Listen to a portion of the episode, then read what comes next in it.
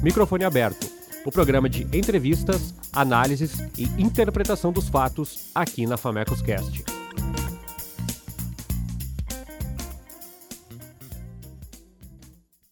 Muito boa tarde, pessoal. Está começando agora o primeiro episódio do Microfone Aberto, o programa de entrevistas da Famecos Cast.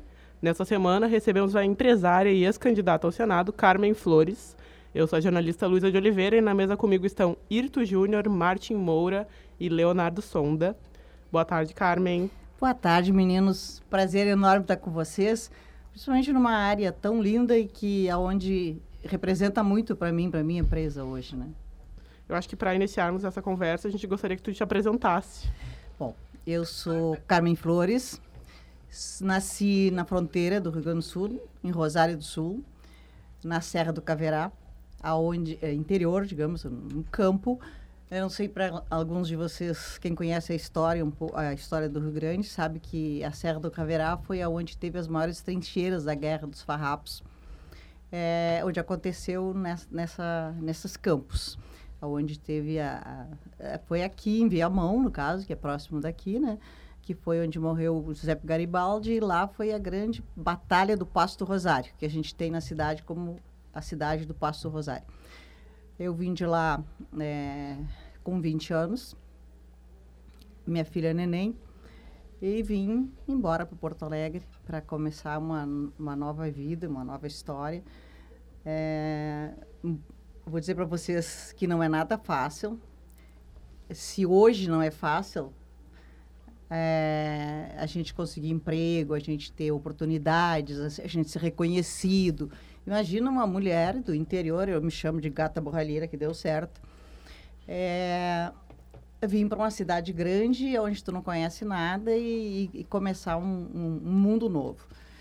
Então, eu sempre falei alguma coisa assim, sabe, para os jovens que eu sou muito ligada com, com o que vocês fazem, porque vocês, vocês hoje, vocês ontem, vocês amanhã, entende? Sempre serão o nosso futuro, a, o futuro que a gente espera de um Brasil melhor, de um Brasil inteligente, né? E, então, começar uma, um, um, um trabalho, um, eu fiz administração de empresa na FAPA, e então foi bem pesado com a filha pequenininha, e tinha acabado de me separar e vim embora para cá, para Porto Alegre. E aí comecei, começou a história, estudar, é, é, trabalhar, sair às, às vezes de ficar dormir duas horas, porque quando você sabe o que é fazer universidade, né? Tem sim, horas que sim. tu não tem livro, que não tem o que a gente para. Então, eu tinha uma, uma história lá que diz que quando a gente colocava o livro debaixo do travesseiro, a gente aprendia mais. Então Quem eu chegava. Dera. então eu chegava a fazer essa simpatia, vocês imaginam. Porque o tempo de dormir era muito pouco, eu tinha que trabalhar, começar a trabalhar às sete da manhã. Então, chegava em casa uma, duas horas e estudava ainda, né? Então era bem.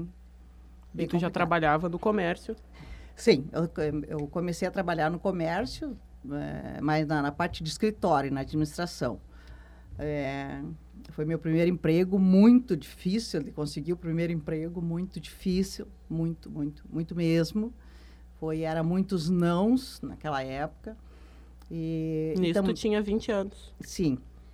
E, e na realidade, o que, que existia? Uh, o mundo daquela, daquele tempo era completamente diferente do mundo de hoje, né? Falando principalmente nos homens, né? Os homens hoje são homens que respeitam as mulheres, eles são, são pessoas hoje que a gente pode ter uma convivência normal. Naquela época, não. Naquela época, os homens eles não olhavam o teu perfil pela tua qualidade ou pelo teu trabalho, eles olhavam se tu era bonita, sabe? Então, esse era o tipo de pessoas que nos entrevistavam. Então, eu tive muita dificuldade com isso, até que cheguei numa empresa que uma mulher era do departamento pessoal. Eu enxerguei a mulher e me atirei nos pés da mulher chorando, né? Porque aquela ali poderia me contratar pelas minhas qualidades, né? Sim, sim. e realmente foi o emprego que eu comecei a trabalhar e depois ali, aí sim, depois de tu entrar na empresa, tu consegue a, conseguir mostrar o teu trabalho e vai evoluindo, como qualquer, qualquer empresa. O difícil é a gente ter a primeira oportunidade. E como é que tu passou de moradora da fronteira a uma das mais bem-sucedidas empresárias do Rio Grande do Sul? Como tu pode contar para nós essa trajetória é, eu, toda? Eu brinco, né, que é a gata borralheira que virou uma empresária. Na realidade, ser empresário hoje, é, a gente já foi muito bom ser empresário.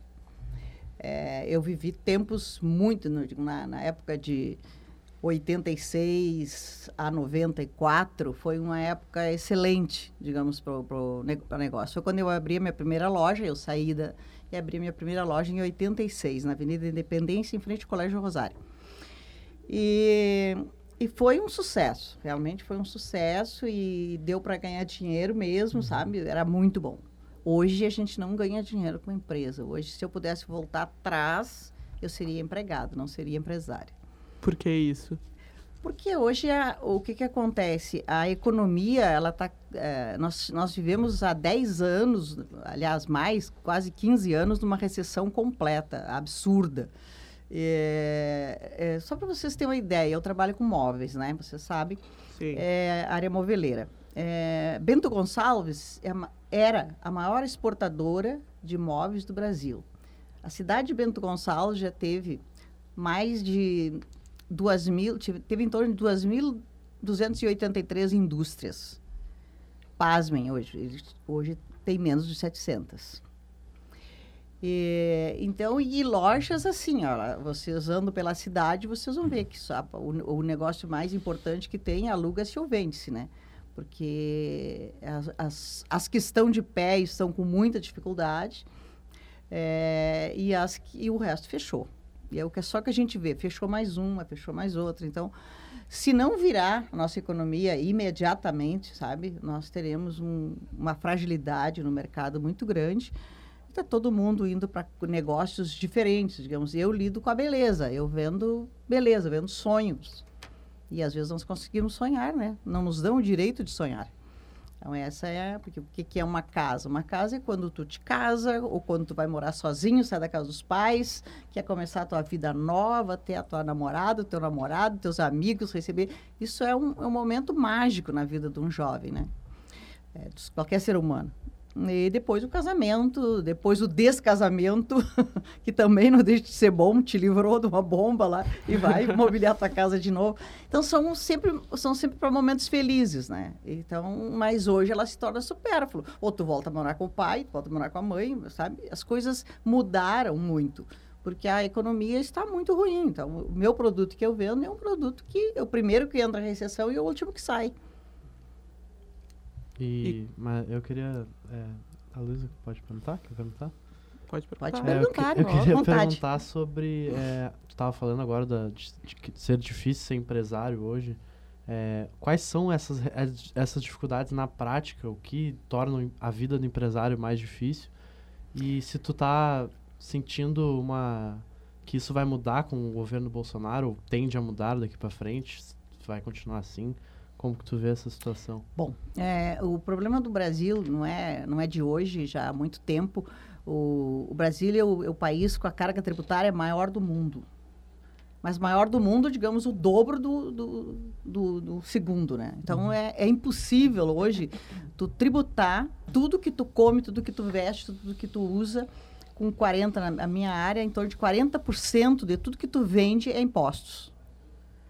Tá? É, outra coisa que é que as duas as duas hoje que são impagáveis praticamente assim é a sobrevivência do empresário. Hoje o empresário trabalha para o governo e, e para o empregado, porque a, os direitos trabalhistas que são da época do Getúlio Vargas que não existe reforma. É, os nossos políticos não aceitam uma reforma, eles não aceitam nada. Eles querem manter aquela coisa arcaica do tempo dos nossos avós. Eles não mudam, eles não mudam a tecnologia, eles não mudam a forma de empregar. Isso é uma forma com que deixa a, o empresário com medo de, de, de, empregar o funcionário e o funcionário é, com medo de não receber aquilo que é de direito. Então, a gente vê assim que, por exemplo, os Estados Unidos, né? Que todo mundo quer ir para os Estados Unidos, né? É, todo mundo quer morar. É incrível. Alguém quer vir morar no Brasil? Todo mundo quer sair do Brasil. Mas por que se os Estados Unidos não tem, não, não, não tem férias, não tem fundo de garantia, não tem, não tem direito nenhum funcionário? Zero. Só que todos esses direitos são pagos é, tendo um bom salário. Só que tudo aquilo que tu não enxerga, que tu não vê, tu não, tu não tem como teu. Ninguém, ninguém pensa que, que o teu salário, digamos, tu ganha 3 mil reais por mês, que, que, que o teu chefe paga 6 com os impostos, né? Então, é, ele torna tudo dobro. Tudo é o dobro, tudo é, tudo é dobrado. Aí chegou no final do ano, aí todo ah, agora sim, todo mundo vai vender muito bem. Aí chega no final do ano, tem os, os, os IP, IPTU, IPVA, IP, é, é, décimo terceiro, né, sabe, férias. Então, aí acumula, digamos, o teu, teu final de ano se torna um tormento. Então, é, essa, essa é o... Porque as vendas, elas não chegam ao alcance daquilo que tu precisa. Porque tu, hoje, hoje o cliente, ele chega, ele quer comprar pelo mínimo possível. E tá, ce- tá certo ele, né? Tá certo nós, eu sou consumidora, eu também peço desconto. Então, é isso. Então, hoje existe uma dificuldade muito grande na nossas... Tem que se reformar tudo no Brasil. E tu acha que o governo atual está alinhado com esse pensamento? Não, ele tem esse pensamento totalmente. Ele está dentro desse pensamento. Acredito é, totalmente no presidente. Até não podia ser diferente. Fui sena- candidato ao Senado dele, né?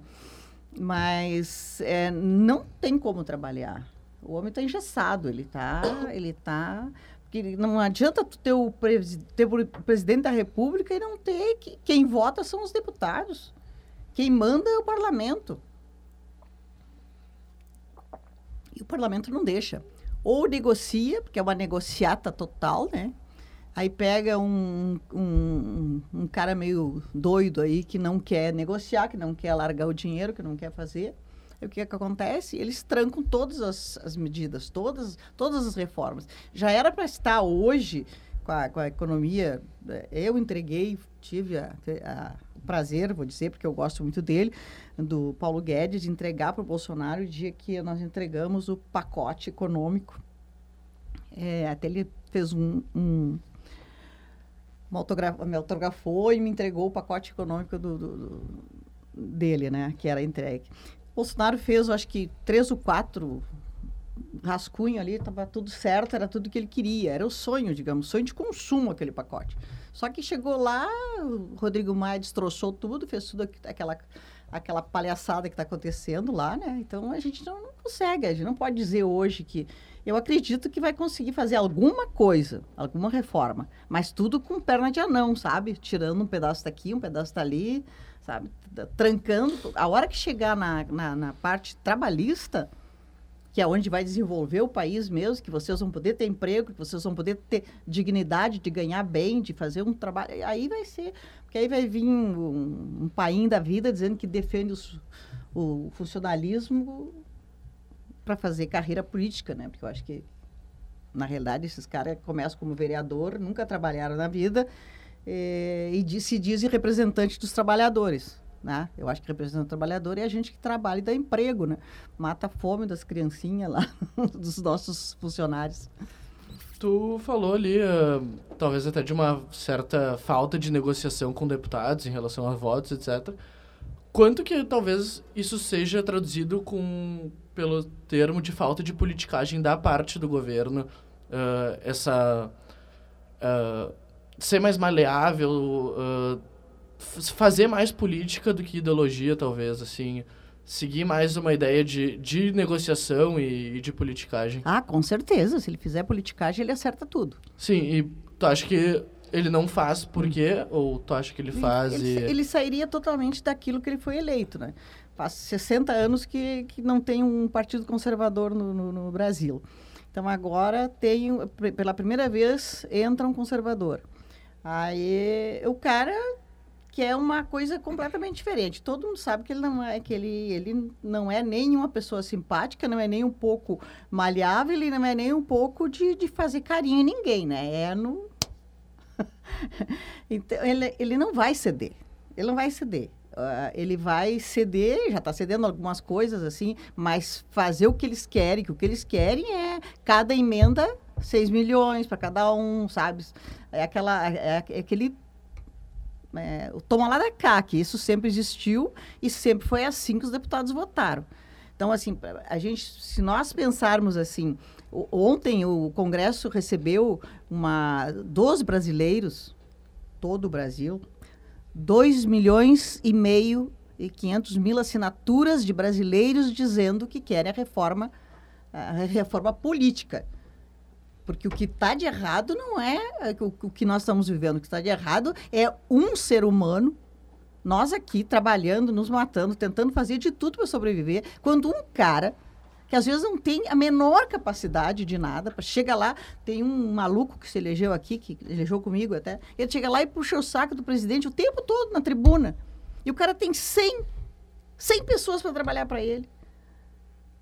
É impossível, é impossível que um homem só, uma mulher só, tenha que ter. eh, na hora que ele se elege um deputado, ele se torna dono do Brasil. Aqui, só vamos pensar aqui, o, a, a Casa Civil, por exemplo. A Casa Civil foi, saiu de cargos, 1.200 pessoas, cargos, os encostados que tinham lá. Não tirou a metade, não tiraram a metade ainda. Está cheio. Porque hoje, 90% dos, dos partidos de esquerda que estavam no governo, hoje eles são PSL, Partido do Presidente. Todo mundo filiado. Então, a, ideologia, a responsabilidade tua como homem, como ser humano, como, como pessoa, ela não conta. O que conta é tu ser é, aquele cara que faz igualzinho, igualzinho aos outros. Tu não pode chegar lá. Tu chega um, um cara aí que chegou, um rapaz que é bem jovem aqui, que se elegeu, que é nosso aqui. Chegou lá e ele diz que ele tem outras ideias. Ele é um menino. Ele tem outras ideias. Ele tem ideia que não tem que ter fundo partidário. Ele tem ideia que o, o deputado tem que pagar o seu, o seu, seu, a sua Unimed lá, sabe? Todo o plano, o plano de saúde, como nós, pobres mortais, fizemos. Mas não, o camarada tem lá, tem é, te- é, dinheiro, 14, 15 mil para comprar terno. Tem não sei quanto de cabeleireiro, tem não sei quanto de médico. né? Então dá 90 e poucos mil reais só de benefícios. Além da casa, moradia, papapá, papapá, rancho, comida, sabe? aquela coisa toda. Então, e, e- e aí o salário, claro, é que ele é intocável, imexível, ele não paga nada. Então, se não mudar, se não reformar esse, esse, esse, esse Congresso Nacional, digamos, se, se fosse eu que eu pudesse fazer, eu diria hoje, explode com aquilo lá e acaba com aquilo lá, porque não serve para nada. Só serve para trabalhar. Só teria que ter o presidente e os ministros, né? que aí poderia fazer. Ou, não vou dizer que todos os deputados, não, lógico que tem pessoas do bem lá, mas não precisa 513, né, gente? Vocês concordam comigo, né, Luísa? Olha, Que número ideal tu sugeriria? Para deputados, Né? 200 deputados está de bom tamanho. E ainda acha muito? Ah? Tu ainda acha Acho muito? muito ainda. Acho Então, qual, qual o ideal que tu Não, gostaria? não, digamos que o Brasil precisasse representar, são 27 eh, estados, né? Sim. Então, digamos que divide 200 por 27, estariam bo- de bom tamanho. Digamos que não, não, não- acho que não teria para ter bons representantes e o povo poder escolher nos seus estados bons representantes. O Brasil E tu deveria ter senadores? Né? Olha, eu acho que deveria sim, mas hum, pelo menos a metade do que tem, né? Eu acho que cada estado deveria ter um. E Mas qual- também não tem grande utilidade, né?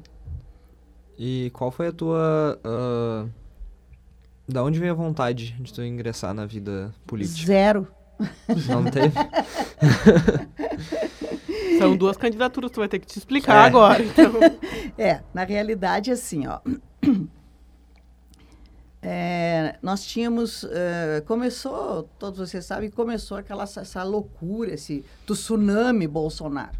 Sim. Então todo mundo começou, que o cara, o roubo no Brasil estava absurdo, que não sei o quê, tinha que acabar, e a gente não imaginava que era tantos trilhões e trilhões, né?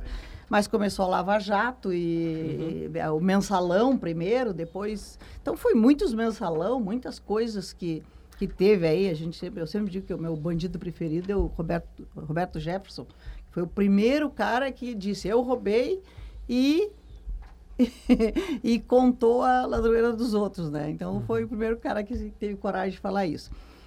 É, e depois veio, veio muitos outros. E aí eu acho que o povo cansou, na realidade, porque ninguém era apaixonado pelo Bolsonaro. Se tivesse que escolher um presidente da República é, por sua simpatia, não seria o Bolsonaro, né? isso é óbvio.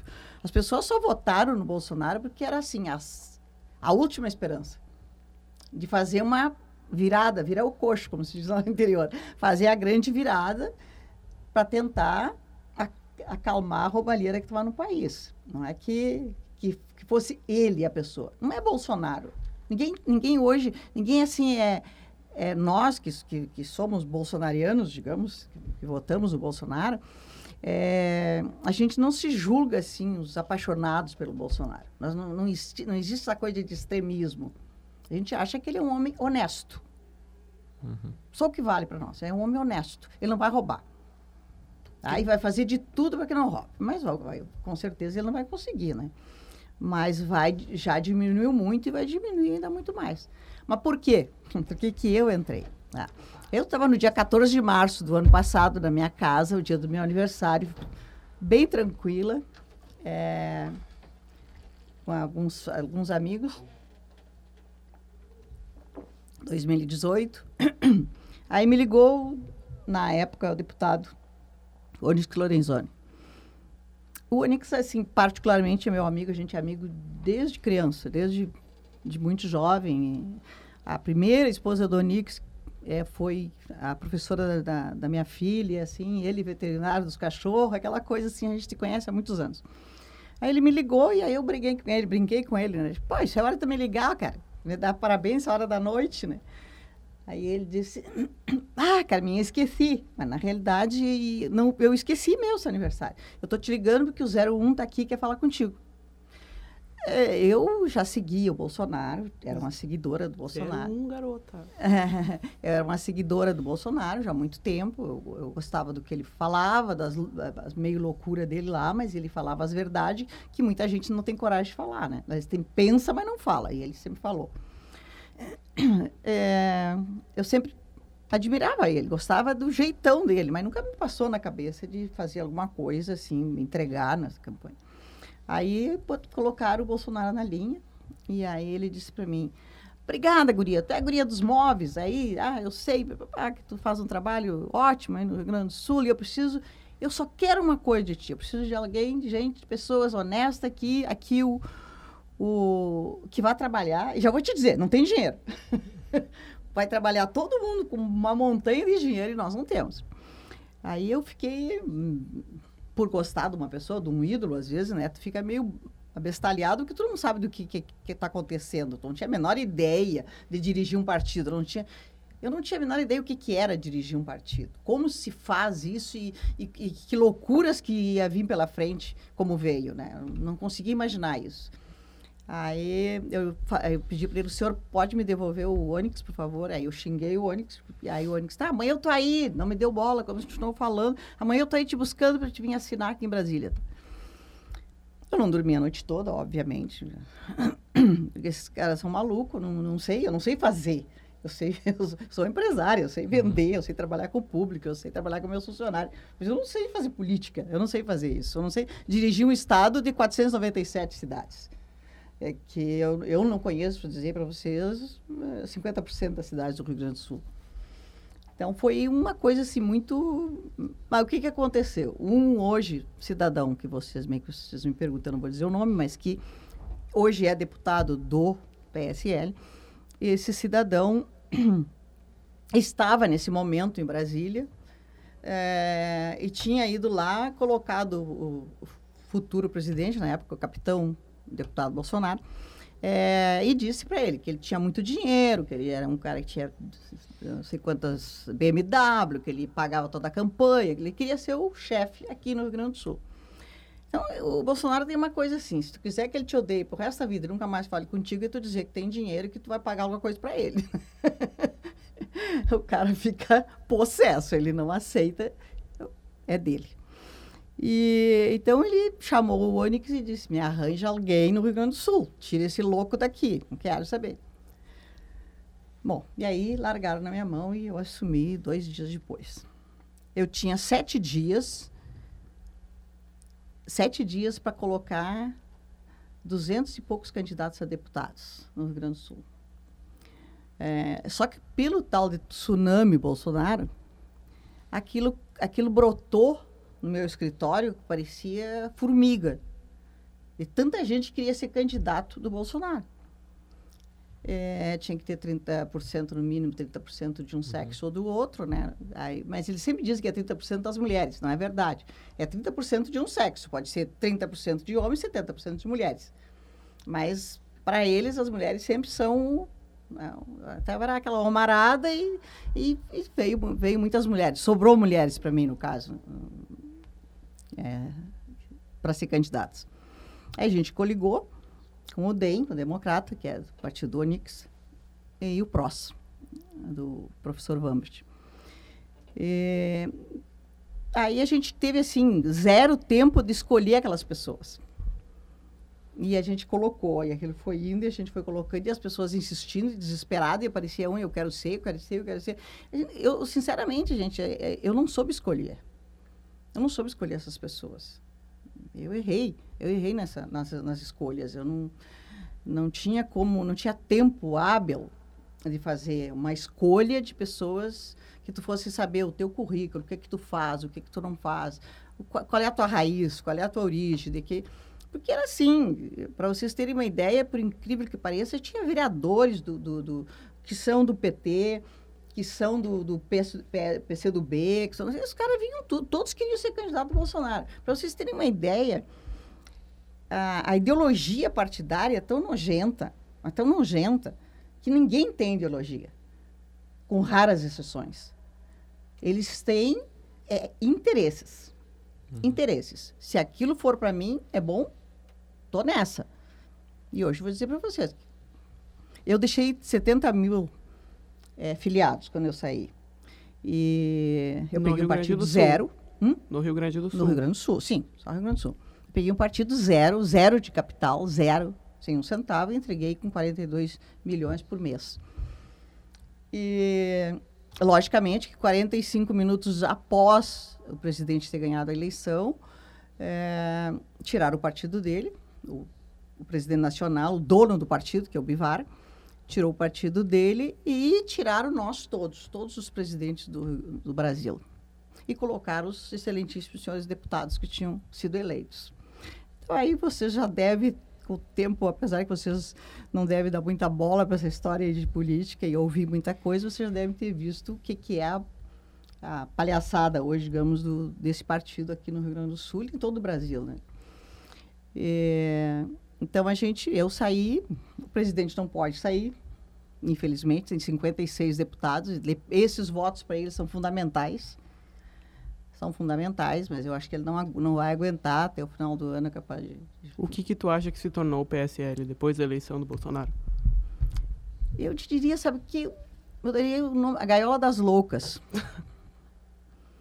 Porque ninguém se entende, eles não eles se odeiam uns aos outros, são oito deputados eleitos. É, uns odeiam os outros, cada um quer ser melhor que o outro, eles não se entendem, todo mundo quer ser líder, todo mundo quer ter mais cargo, todo mundo quer ter mais espaço, ser, é, eles se chamam família Bolsonaro, ridículo. Tem nada a ver com família Bolsonaro. Bolsonaro é uma pessoa extremamente discreta. Tá na casa dele é uma coisa. Não existe família. Família é dele. E por falar em família dele, de que forma tu vê o papel dos filhos dele nesse governo? Tu acha que. Qual deles? Todos. Todos. Todo, ah, os filhos. Todos. Como, os filhos. como figura, acredito. O Flávio, o Eduardo, o Carlos. Bom, eu, o Flávio e o Eduardo, eu os conheço muito pouco.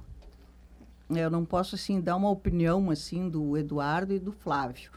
Muito pouco. O Carlos era mais presente. O Carlos é presente. O Carlos é presente e, é, e comigo também ele é muito presente. A gente, uhum. a gente tem uma ligação forte, digamos, né?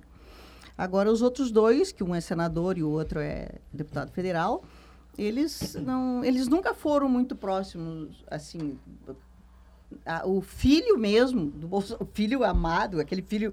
Não que os outros não sejam, ser uma bobagem, né? Mas é, não que não sejam, mas o filho que esteve do lado dele quando ele ficou praticamente morto, não sei quanto tempo, e, e, ali o tempo inteiro do lado, sem sair um segundo, era o pitbullzinho ali, o, o, Car, o Car, Carlos Bolsonaro. Esse cara é muito bom. Tu, ah, tu falou que o Bolsonaro é uma pessoa extremamente discreta. Ah, tem uma declaração dele que ele fala, agora já com todo esse alcance que ele tem, que uma das maneiras que ele conseguiu esse alcance foi. Basicamente não sendo discreto. Fal- falando tudo, tudo, tudo e mais boca. um pouco, tudo, coisas até que nem ele concorda, mas que aquela foi a maneira que ele conseguiu para ter esse alcance que ele tem hoje, para chegar em eleição presidencial, etc. Isso não vai um pouco contra a ideia de ser uma pessoa discreta e talvez até conseguir esse alcance de uma maneira um tanto quanto imoral, assim? Eu vou te dizer o seguinte, é, eu acho, eu- o discreto que eu digo, discreto familiar, não discreto político. São duas coisas bem diferentes. Digamos, o, o- quando tu é discreto dentro da tua casa, tua família, tu preserva a tua família, e quando tu é político. Político diz o que... Aí ele é outra pessoa, completamente diferente. E ele usa esse jargão dele, assim, completamente fora da casinha, digamos. É, tudo que o Carlos diz, isso é um conceito meu, ele nunca me disse isso, tá? Isso eu estou dizendo, eu estou dizendo isso para vocês, é o que eu penso. Nada que o Carlos faz não é mandado por ele. O Carlos não faz nada sem autorização do pai. Isso é um ponto de vista meu, fique bem claro. Não estou falando pelo Bolsonaro. É, então ele, é, esse, o que, que ele faz? Ele joga, ele joga um, lá, a história da mulher do cara lá que era feia, não sei o que lá. Vai, toda a imprensa começou para aquele lado lá, jogar aquela, aquela idiotice lá. Aí diz, vai lá o Morão, que é todo cheio da, da- Mas é feia mesmo, né? Então. Então aí tu não. Ou o Morão ou o Guedes, Paulo Guedes. Então é, é- é- Isso é uma forma de desviar um pouco a imprensa da- do foco daquilo que ele quer fazer, que ele quer realizar, e deixa falar mal dele. Ele não se importa. Então, essa coisa dele é grosso, ele é, é truculento, ele é, é tudo isso, é, é, é, é a, é a maneira que ele sempre foi, ele não Funciona mudou. como uma cortina de fumaça, então. Tá. Joga pra cá, o, deixa correr atrás da, da feiura da mulher lá, o quanto eu consigo fazer alguma coisa aqui, porque não, não, não me deixa trabalhar. É, queria falar, um- perguntar sobre a, a última eleição agora. Foram mais, pouco mais de 1 milhão e 500 mil votos na candidatura ao Senado. É. É, Fiz, de- fiz 10 cidades. a senhora quase foi eleita, né? Ao Quase. Senado. Graças a Deus, não. e por isso mesmo, eu queria perguntar é, se a senhora não tinha tanta pretensão assim de, de estar no Senado, por que a candidatura e, e o que a senhora faria se a senhora fosse eleita? Já tinha um plano do que fazer? Já tinha, ou iria pensar a partir da eleição? Não, eu, eu tenho um projeto de vida.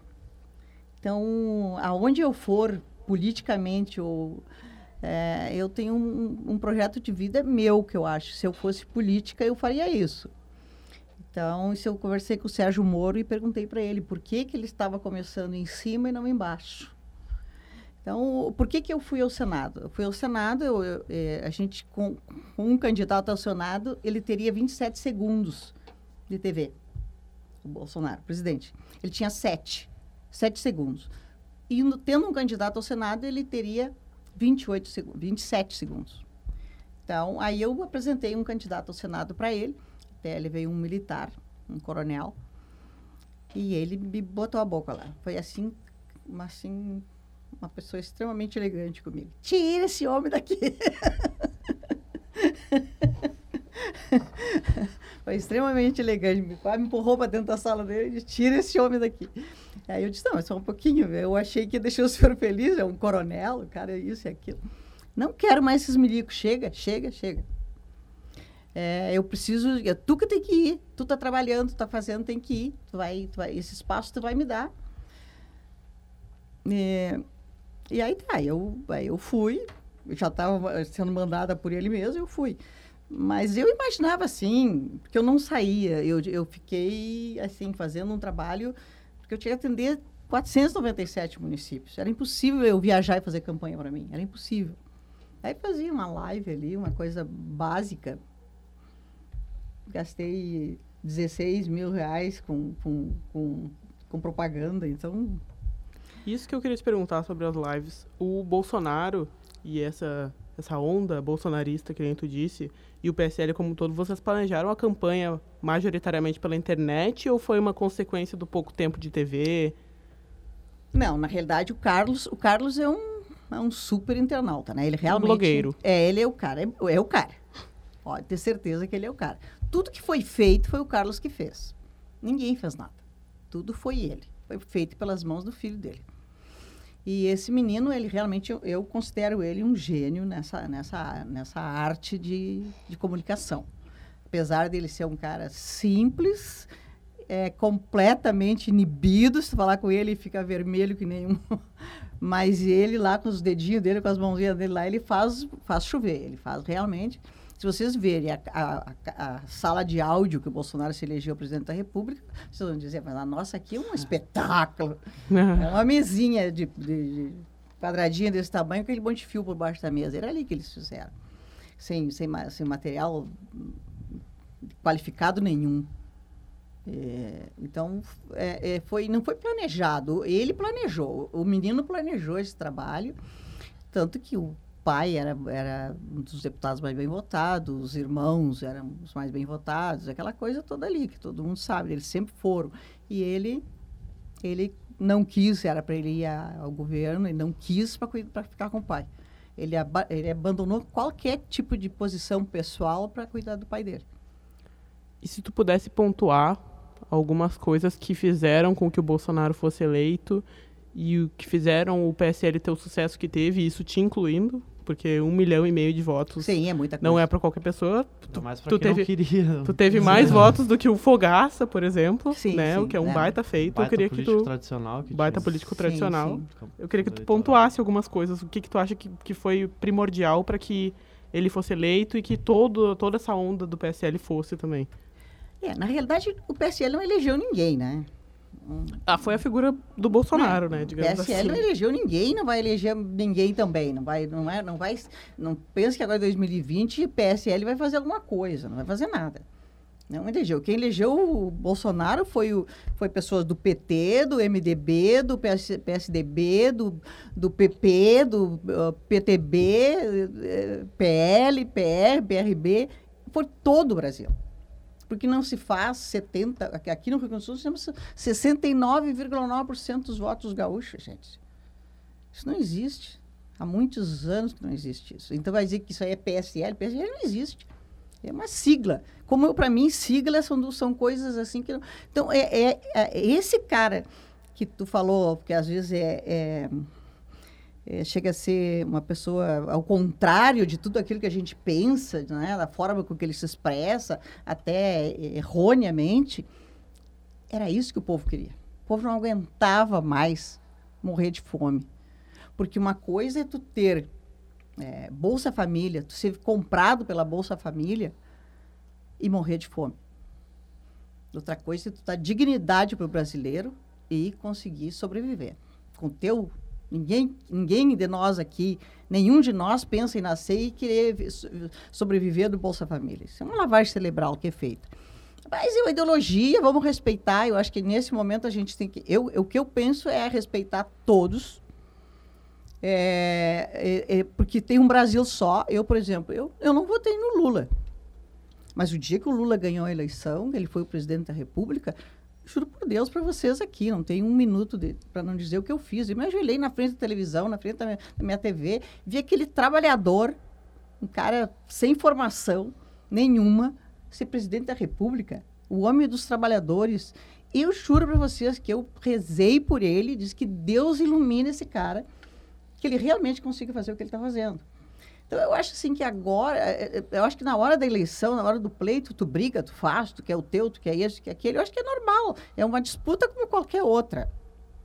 Agora, depois de eleito, é a maioria dos brasileiros. Então, vamos ajudar o cara a fazer. Né? Não, não adianta nós ir contra o, o- quem está sentado na cadeira do rei, é ele, né? A melhor coisa que tem é a gente tentar que, que vá bem, porque aí é nós que vamos bem, não é ele. E ele ninguém está se importando com o Bolsonaro, se importando com o cara que está sentado na cadeira lá. Com o presidente. Uma coisa é o Bolsonaro, outra coisa é o presidente. Assim era o Lula, uma coisa era o Lula, outra coisa era o, é o presidente da República, o presidente da nação. o número um do Brasil e foi escolhido pela maioria das pessoas. Então, vamos respeitar as pessoas, vamos se unir, esquecer o, os malfeitos e as coisas que fizeram, que não fizeram. Ninguém vai dizer que no PT não tem gente boa. Eu tenho centenas de amigos do PT que são pessoas maravilhosas. Gente do bem. Gente do bem. Pode nominá-las? Hum? Pode nominar? Ah, bom, vou te nominar pessoas da Sim. minha família. não, não, não, não usaria nome de políticos, tá? Não usaria nome de nenhum político, até porque não, não ficaria. Não teria nada a ver, mas eu tenho. Bom, vou te dizer um que não é mais PT hoje. Jairo Jorge. E como tu vê a prisão do Lula? Um quesito, assim, nacional. Olha, eu acho uma coisa muito triste, sabe? Para mim, sinceramente, aquele dia aquele cara bêbado, com uma garrafa de cachaça no- na mão, tropicando, e indo para a Polícia Federal, devo te dizer, com, toda, com todas as coisas que se sabia comprovadamente que ele tinha feito, eu chorei naquela frente. Eu achei aquilo um, um horror para nós, não para ele. Não por ele. Ele não merece. Porque eu acho que quando tu faz as coisas, tu tem que assumir os teus atos, né? Agora, pelo povo brasileiro. O povo brasileiro, meu Deus, tem gente apaixonado por esse cara. Ele é um ídolo. A mesma... Mesmo, não, não tem ninguém apaixonado pelo Bolsonaro, como tem pelo... Tem uns, uns, uns direitistas aí, meio doido, né? Mas, ah, mas tem pessoas que são apaixonados. Eles acreditam que o Lula é inocente. Entendeu? Então, essas pessoas que dá dó. Essa, essas pessoas que, que que tem amor por ele. Ele é um ídolo. Então é horrível tu saber que o, presidente, o teu presidente, quer tu queira, quer tu não queira, ele é o teu presidente da República. Um homem que ficou quase, oito, não quase não, oito anos na presidência da República e ser preso como um bandido por roubo. Qual tu acha que é a diferença de acreditar que ele é inocente para acreditar que, no caso, a oposição do Bolsonaro, que o Bolsonaro seja um salvador? Mesmo que tu tenha falado que não é o Bolsonaro, mas até de certa forma a figura dele. O que que credencia o Bolsonaro para ser dito e caracterizado como um salvador? Como mito. Um salvador da pátria, como eles dizem, alguém diz? É Eu- um eu mito. É é um mito, é. é, é um- foi uma coisa criada, né, pelo, pelo povo, de dizer mito, ah, como dizia o Lula lá, né? Então, são coisas que é, cada, cada apaixonado diz uma coisa, né? Diz uma coisa que resolve, alguém resolveu mitar e mitou e virou mito, né? A gente disse que era Lula, vou Lula lá e virou Lula lá. Então, é, não existe assim, eu não acredito que tem uma diferença. A diferença é o que tem é as- os atos comprovados pela esquerda que foi feito no país. Esse é o problema que existe. Atos comprovados né, da roubalheira que teve da esquerda e da direita, porque não sei que, que nome se dá para isso, para os políticos que estavam no poder. Porque o, o, o, PT estava junto, o, Partido dos Trabalhadores estava junto com o PP, o Partido Progressista, considerado é, direita, né? É, com o PSDB, que é o Aécio Neves, considerado direita, né? Então, sempre é, é, Fernando Henrique Cardoso, considerado grande presidente. Então, essa gente toda entrou no bolo, todo mundo lá, sabe? Não, não, é, o, não é o Lula, o Lula sozinho que fez. O Lula teve um- uma cambada de gente com ele que começou a ficar bom. Eu fui na Amazônia agora. Aí todo mundo, essa, essa fofoca, porque está queimando a Amazônia. Gente, isso é a coisa mais absurda que se existe no, no mundo. Os caras estão botando fogo, as ONGs estão botando fogo na- na- nas coisas. Os caras vão lá e botam fogo. Tu enxerga os caras botando fogo. Mas não é pelas árvores, não é pela, pe- pela, aquilo que era para preservar, que é tudo nosso, que é nosso, é do Brasil aquilo ali. É do brasileiro. É porque pelo o que tem embaixo da terra. É muito ouro, é muita, é muita coisa, é muito, é muito dinheiro debaixo daquelas terras. É, é- é- se vocês enxergarem, vocês chegarem lá, vocês ficam, vocês mexem terra, estão enxergando placas de ouro. Isso estava na mão de quem? Da Venezuela, Cuba, de tudo que era país, da, França. Ih, todo mundo tinha um pedaço. Brasil é o que, meio que só. único- Aí tudo re- a reserva indígena, reserva indígena. Quanto mais ouro, mais diamante, mais esmeralda, mais reserva indígena. Porque ali ninguém toca, porque é só meu, né? Só eu toco, né? Então, esse, esse, é o grande, esse é o grande diferença, assim, digamos, que o Bolsonaro sempre disse na campanha dele, que o Brasil é um país rico de minério, né? E que a hora que ele conseguisse liberar esse dinheiro, que, que é o dinheiro que está debaixo da terra lá, que é, é, é milhões, é bilhões, é trilhões, é, o Brasil acabava o problema do Brasil. Se ele vai conseguir aprovar para liberar os minérios lá, ótimo. Tem gente ah, doidado lá, já pronto, lá comprando terra lá, indo para lá. Tem. Ah, desculpe por não, não pode ter falar. me apresentado. desculpe por não ter me apresentado. Meu nome é Iago de Campos, eu sou também daqui dessa rádio, eu apresento outro programa. A minha pergunta é, como que tu vê uh, Olavo de Carvalho, que é o guru ideológico do Bolsonaro? Como, com que olhos tu vê ele? Eu gosto dele. Eu acho que ele é um cara que é, ele diz, ele diz umas verdades é, é, contra o exército, no caso, né, que, que os, os, generais aí. Então, o pessoal, tudo que é general acha que que não existe general ruim, só existe general bom, né? Então, eu não concordo com isso. Para mim, eles são pessoas iguais a nós. Não tem... Então, por que, que não gosta do Olavo de Carvalho? Porque ele bate no Mourão, porque ele bate no, no, no, nos, nos generais. E, então, os generais são intocáveis, eles são pessoas que não erram. Não temos, então, não é o que eu penso. Eu acho que ele é uma pessoa que nem nós, tem opinião, tem uma opinião dele, e ele, ele sabe muita coisa que eu não sei. Outra pergunta que eu faço à senhora, uh, como que a senhora vê essa indicação do filho do Bolsonaro, Flávio Bolsonaro, para a embaixada dos, do Brasil nos Estados Unidos? O Eduardo. Eduardo. Eduardo. É, Eduardo Bolsonaro, quis dizer. Pergunta, perdão. Uhum. Olha, o Eduardo tem capacidade. Eu não conheço assim ele profundamente, como eu já falei no início. Eu não tenho assim uma, um conhecimento do Eduardo, mas ele é um cara que estudou muito, preparado. A gente indo lá na embaixada e olhando o que, tá, o que tem lá de embaixadores, aí a gente diz que qualquer coisa serve que o que está lá é terrível. Mesmo ele não tendo nenhuma experiência diplomática, não saber Mas se tu soubesse inglês básico, por exemplo. Tu, tu, tu, sabe, não, ele tem um inglês muito bom. é... não, acho que não para ser embaixador, mas bom. Bom, mas se tu vê os que estão lá, eu só diria assim, procure pesquisar quem é os, o pessoal que está lá mas, hoje. Tu acha que a referência tem que ser quem está, então qualquer coisa acima do que do, não, eu acho que, eu acho que o Eduardo porque... tem condições, sim, tem condições de ser, mas tem muitas outras pessoas que têm capacidade para isso. Mas acho que mesmo se ele tiver condições de estar lá, é, é, a senhora acha é, coerente com o discurso do, da, de campanha é, o presidente indicar o próprio filho para ser embaixador? É que para isso. Mesmo que ele tenha todas as uhum. capacidades. Uhum. É, mas é que a lei não diz que isso não pode acontecer, né? Mas não seria não, claro. imoral? Não, não é imoral. Não acho que é imoral, não. Não acho que é imoral. Eu, eu penso, eu até acho que, no meu ponto de vista, que o Eduardo não vai. É, eu, para mim, é mais uma jogada do Bolsonaro de chamar atenção para alguma coisa assim. Não sei, pode, pode que eu, te, eu não acompanho, não participo do governo Bolsonaro. Não quis nenhum cargo dele, não tenho nenhum cargo do Bolsonaro. ele tenho... chegou a te oferecer alguma coisa? Sim. sim. O que, que ele te ofereceu? Ah, ele me ofereceu, eu, eu iria para casa civil lá com, com, com o Onix. Né? né? Até porque, pela, pela amizade que eu tenho com o Onix. Né? Agradeci. Depois aqui me ofereceram aqui também. Também agradeci. E por que esse distanciamento? Eu tenho uma empresa, eu tenho coisa que. Eu, eu, só que eu fosse lá para roubar. Porque para ganhar dinheiro, eu vou ganhar muito melhor trabalhando.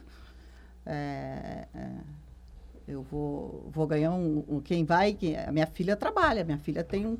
É a única pessoa que tem um trabalho. Ela trabalha no Hospital Conceição. Ela é psicóloga, ela é. Ela sempre trabalhou com, com voluntariado, com criança, com criança deficiente, com tudo. Ela tem, ela tem isso, tem tudo a ver com ela, sabe? Mas ela ganha é, um salário de 14 mil reais por mês e, e a metade fica para os partidos, lá não sei para quem, né? Eu não sei como é que funciona esse troço lá. Não, então, isso não é uma coisa que me interessa, digamos, né? Agora, eu acho que para um jovem, para uma pessoa que está começando e conhecer esse mundo maluco, nojento que é, porque as pessoas são falsas. São muito falsas. As pessoas te olham para ti hoje aqui e amanhã eles estão te dando as costas e te dando uma facada na, na, nas tuas costas. Qualquer. 90, digamos que 90% dos políticos. Voltando um pouquinho atrás na nossa conversa, eu queria que tu falasse se tu acha que existe alguma, algum alinhamento da oposição que possa, de alguma forma, tirar o Bolsonaro do poder ou tirar ele da reeleição que pode vir em 2022. Ah, isso com certeza. Tu consegue elaborar um pouco Ah, mais? eu acho que sim. Eu acho que eles... é, ele tem que pisar, como se diz, miudinho lá, porque qualquer coisa, qualquer coisa que ele fizer que não tiver dentro da, da lei, o que eles, se eles puderem derrubar, eles vão derrubar. Se puderem matar, também vão matar. Já tentaram uma vez, vão tentar de novo. E tá, vou perguntar agora, já passando a eleição, né? A senhora não foi eleita, mas acho que não gostaria também de ter sido eleita, mas. Não, não, não ia saber o que fazer naquele troço lá. É, Então, parabéns por não ter sido eleito. e- Obrigada. Mas Tem que se preparar para ser, para ser um senador da República. Tem que ser preparado para isso. Tinha que ter estudado para isso.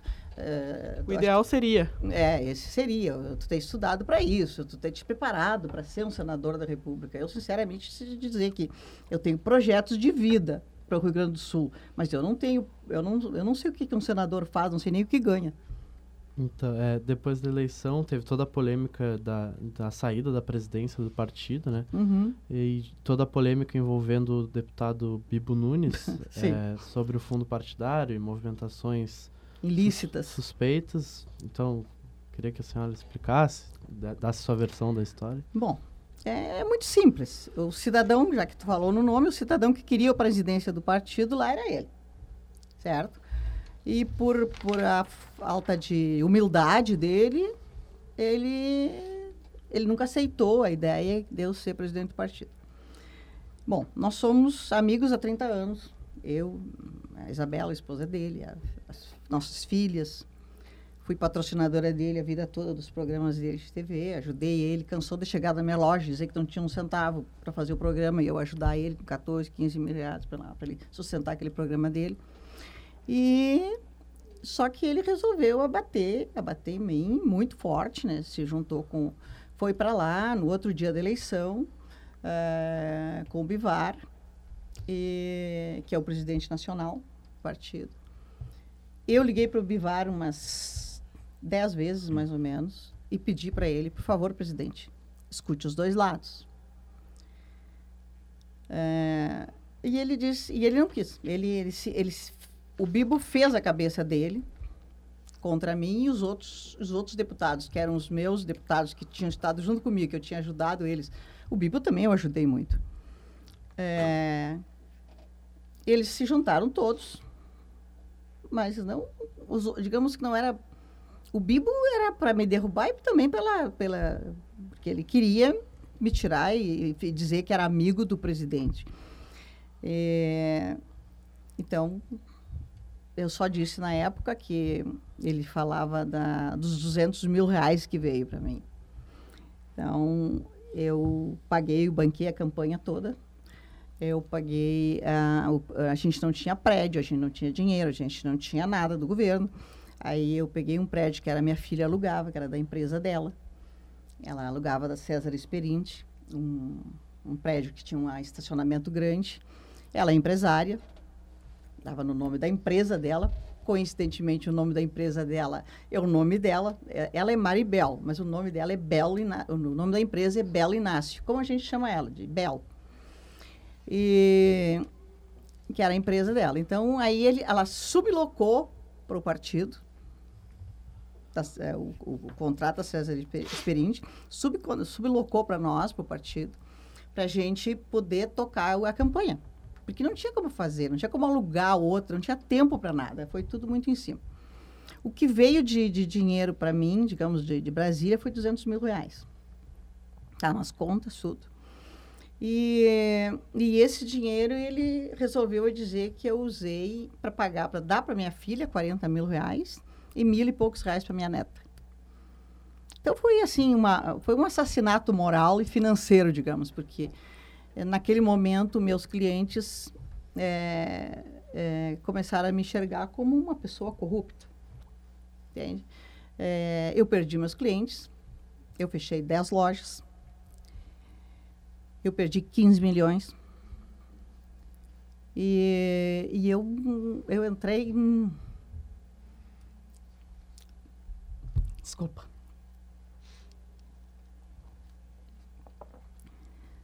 Foi o pior ano da minha vida.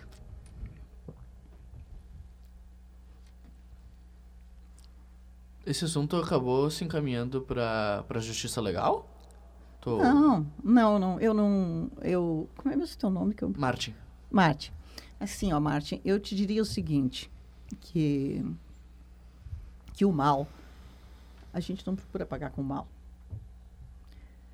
As pessoas do mal, elas se matam sozinhas. Tu não precisa fazer nada. Pode ter certeza absoluta. E tá aí, a prova. Eu disse no dia que eu não ia fazer nada contra ele. E não fiz. Aí hoje, quem, ele, depois ele, ele derruba presidente, né?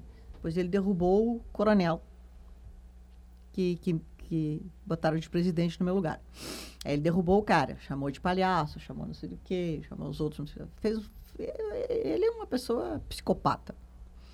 Aí, aí agora ele quer derrubar o presidente nacional. Agora ele quer derrubar o Bivar. então agora que é o que ele está fazendo com é, se juntou com alguns é, nacional, né? Então é, outros deputados para derrubar o presidente nacional do partido. O cara que criou esse, esse, esse Luciano Bivar, ele é um bilionário, é, é, bilionário, dos, maiores, dos homens mais ricos de Pernambuco. E ele criou esse partido o ego dele, para ele se eleger. Só tinha ele deputado a vida toda. Nunca teve um deputado. É, nunca. Vai ter há 22 anos esse partido, nunca nós ouvimos falar nisso. Então, isso só que se criou com esse tsunami aí, chamado Bolsonaro. Que se criou, e aí entrou essa, essa turma de gente assim que não sabe de onde que, a gente colocou, sabe? Que nós colocamos, que eu digo nós, eu digo nós, gaúchos, colocamos, e os brasileiros também colocaram em outros, outros estados também. Pessoas desequilibradas, né?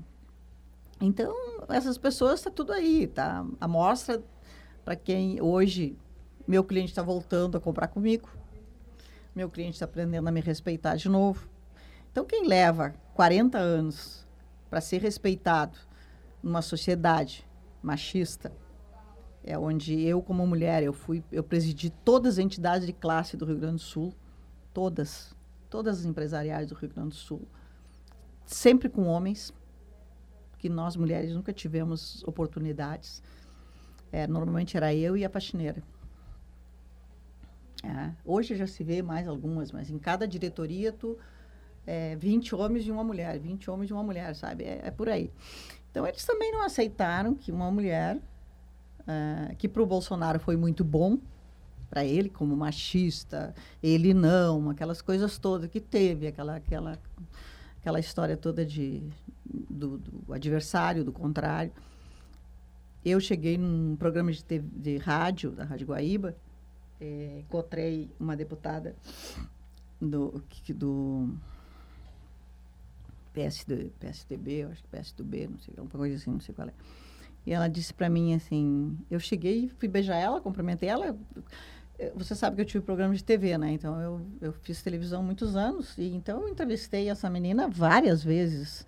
Ela era filha do governador, na, época, na época ele era governador, e ele também, o Tarso como governador. Era a gente sempre se deu muito bem, obrigado. Né? Eu nunca tive problema nem com ele, nem com ela, nem com a Manuela, nem com ninguém. Eu me dou muito bem com a, com a Manuela. E eu entrevistei várias vezes ela. Aí, porque eu estava apoiando o Bolsonaro e ela estava contrário, ela, ela chegou e disse para mim: o quanto tu tiver um, uma gota de sangue, eu acabo com a tua vida na Rádio, na Rádio Guaíba, quando eu saí, na frente de toda a segurança ali, o pessoal que estava junto. Aí o, senador Paim estava saindo, da, é, ele, eu saí, ele saía e eu entrava. Aí ele, elegantemente, ele veio e me abraçou e me tirou do, do bolo. E, e disse para mim, eu nunca vou esquecer essa, esse dia. O Paim, ele disse para mim, Carmen, eu vou te dizer uma coisa. Não dá bola para essas pessoas aí. Não estraga o teu dia. Não merece. Apesar de serem meus. Não merece. E eu vou te dizer algo que talvez seja impactante. A primeira vez que eu vi, que eu tive que fazer um, uma, um trabalho com o Bolsonaro, e quem era o, o redator era o Bolsonaro, e eu tinha que dar o, dizer o contrário que o Bolsonaro ia falar, eu achei que nós ia, digo, vou encontrar esse maluco, isso ele me disse lá na Rádio Guaí, vou encontrar esse maluco lá, ele vai me botar a boca e eu vou ter que, sei lá o que vai acontecer, porque ele é um cara calmo, tranquilo, né? E aí disse, então eu quero te dizer, ele me abraçou e disse, eu quero te dizer que tu tem um grande cara, um grande presidente, ele é fino, ele é educado, me tratou educadamente, nunca tive um problema com ele, de- desde que conheci ele, nunca tive nada, nada, um pro- nós somos adversários políticos, mas nós somos amigos. E, então, as pessoas não, não enxergam isso, a, a ideologia com, com o pessoal, sabe? Esse que tem que separar a ideologia do pessoal. E com todos esses problemas que a senhora enfrentou, pretende um dia voltar a concorrer a uma eleição? Pretendo. Agora eu vou. Prefeitura? É, provavelmente, assim, olha, eu, eu não, meu projeto é 2022. Eu agora me Então sinto... vai pro governo. Não, eu quero ir para Brasília. Ou eu vou ao Federal, Senado de novo, ou eu vou a deputada federal, mas é mais provável que vá a deputada federal. Ano que vem descartado, então. a- Hum? a- as eleições do ano que vem estão descartadas. Não, é, eu sou pré-candidata. eh, Na realidade, hoje eu tenho, vou dizer para vocês que tem quatro partidos que estão aí brigando pelo nome, né? Não pelos meus lindos olhos verdes, lógico, pelo milhão e meio de votos, né? E é para mim ser é, representante de um desses partidos aqui, né? Como é, as ideologias hoje do dos partidos tem muita, eu tenho muita dificuldade de entender é, eu, eu leio leio aquilo ali, o que, que é a lei deles, o que, que diz na- como é que tem que ser o partido, e eu não consigo imaginar. Então, eu sempre digo que se partido fosse bom, não era partido, era inteiro, né? Porque é muito é muita coisa ri- ruim que tem, digamos, nos estatutos deles, né? Então, é, é muito difícil de tu, tu ser. Mas é, agora é meio questão de honra, assim. Eu vou. E se tu fosse te encaixar no espectro político, onde tu acha que tu te encaixaria? Não tem nenhum partido no Rio Grande do Sul, nem no, Bra nenhum Brasil, no Brasil, sim. assim, hoje que eu diga que teria um partido que teria dentro da minha ideologia. Então, eu vejo pessoas. Eu admiro pessoas. Eu, eu voto em pessoas. Eu, eu, por exemplo, eu tenho comigo, assim, que há 20 anos atrás, se o Brizola tivesse sido presidente da República, nós não saímos nessa história. Porque ele é um homem que defendeu a educação. Ele não precisava fazer mais nada. É o caso do Bolsonaro agora. Ele só não roubar, ser um honesto, já é uma grande coisa hoje. Que tu seja um cara honesto, que tu não deixe, pelo menos que tu veja, tu não deixe roubar. Agora, o Brizola era um cara que falava em educação. E se a educação tivesse acontecido há 20 anos atrás, os nossos jovens hoje não estavam perdidos aí na, na rua. Estavam bem. Isso é um pensamento meu. Pode que o Brizola tivesse ido lá e tivesse feito uma grande bobagem, que a maioria disse que ele era mafioso, que era extrema, extrema esquerda e não sei o quê. Eu, para mim, ele era um cara que eu gostava demais dele. Então, eu, eu, eu voto na pessoa. Nunca, nunca escolhi partido para votar. Nunca. Eu sempre votei na pessoa.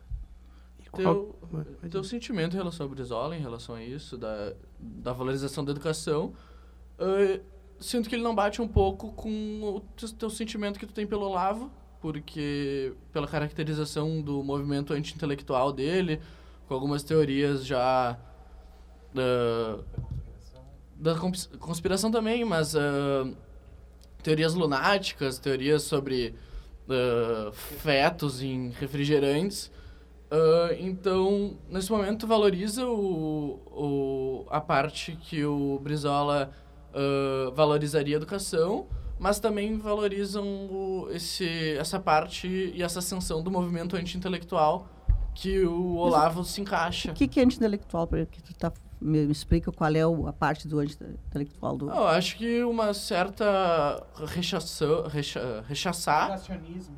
É, eh, são grandes... eh, Negacionismo das mudanças climáticas. terra plana, que são, tem todos os indícios de que Ah. são falácias, são coisas que ah, são discursos bem comuns e já Polêmicos, dissipados. uhum. Ah, eu não diria polêmico, acho que defender o terraplanismo, defender ah, mudanças climáticas já deixa de ser polêmica e parte pro ponto de ignorância.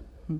Ah, então, a pergunta é essa: com o Brizola, na época, valorizando a educação, e hoje tu dizendo que gosta do Olavo de Carvalho, hum, tendo essa ascensão do Não, eu não movimento. sou, eu não sou uma admiradora do Olavo de Carvalho. Não, não, mas, eu, mas eu, tu chegou eu, a dizer que, eu, que gosta eu dele. acho, eu acho ele um cara que diz muitas coisas boas e muitas bobagens, como, como o próprio Bolsonaro. Ele é um cara que tem o lado bom dele, que é a honestidade dele, que eu acredito. E tem o lado maluco lá, que é aquela jeitão de dizer aquelas coisas que em horas erradas, no momento errado, na hora errada. Então o Olavo de Carvalho não deixa de ser diferente. Ali mais é um senhor de 90 anos, né? Não, dá para comparar um Brizola naquela época falando de, de educação, um homem que tinha uma vitalidade incrível e ele falava de uma educação promissora, de uma coisa realmente um projeto de educação futuro para fazer com que os jovens dali, colégio integral, tirar as crianças de casa, ter alimentação, ter, sabe? Ele, ele criou aqueles CIEPs, aquelas coisas todas que ele fez no Rio de Janeiro. É, talvez fosse presidente da República não tivesse feito nada, né? Mas é, eu não, não imagino eu votando no Lauro de Carvalho por alguma coisa, não imagino. Acho que passou o tempo, tudo tem um tempo. Acho que, acho que ele tem coisas que ele é arcaico, tem outras coisas que ele fala, fala legal, como ele fala é que tem gente que, que endeusa o exército como se o exército fosse uma coisa eh, incorruptível. Então, é nesse caso que eu concordo plenamente com ele, que não são, todos são corruptíveis. Todos eles podem ser. Não tem exército que seja. Eu acho que a parte que eu mais gosto que ele fala é isso, quando ele que ele fala que ali não tem não tem ninguém santo. E eu queria te perguntar, pra gente encerrar, o que tu vê no futuro da Carmen Flores? Bom, hum, é, eu vejo assim, é, eu acho que eu sou uma mulher que sofreu muito. Eu passei por, eu vou dizer para vocês que tudo que vocês imaginarem que uma mulher possa ter sofrido, eu sofri. Foi muito difícil tocar uma vida até chegar hoje. E agora, na minha idade, e, e eu ter feito uma coisa assim de coração. Eu me entreguei de corpo e alma para essa eleição desse cara. E, e sofrer as coisas que eu sofri é, por pessoas que eu sei que não dá para lavar o meu dedão no meu pé. Foi muito desafiador para mim. Então eu eu entrei em depressão, eu fiquei, eu não saía de casa, eu tinha vergonha de sair de casa, eu não ia a entrevistas, eu não ia a lugar nenhum. Eu fiquei oito meses praticamente fora do mundo. E então eu eu estou me levantando, eu estou e nesse tempo todo eu pesei muito o aonde eu errei, que foi um dia que eu nunca vou me esquecer que o que o Bolsonaro me disse. Esses dois caras, tem dois que são eleitos deputados aí. Um é o sujeito que nós acabamos de falar e outro é, é o outro que está aí. Ele tira esses caras, expulsa, não deixa, no dia da convenção, não deixa entrar. Não deixa entrar e me deu as cartas de. Ele me deu as duas cartas de. de, de demissão, de expulsamento dele do partido.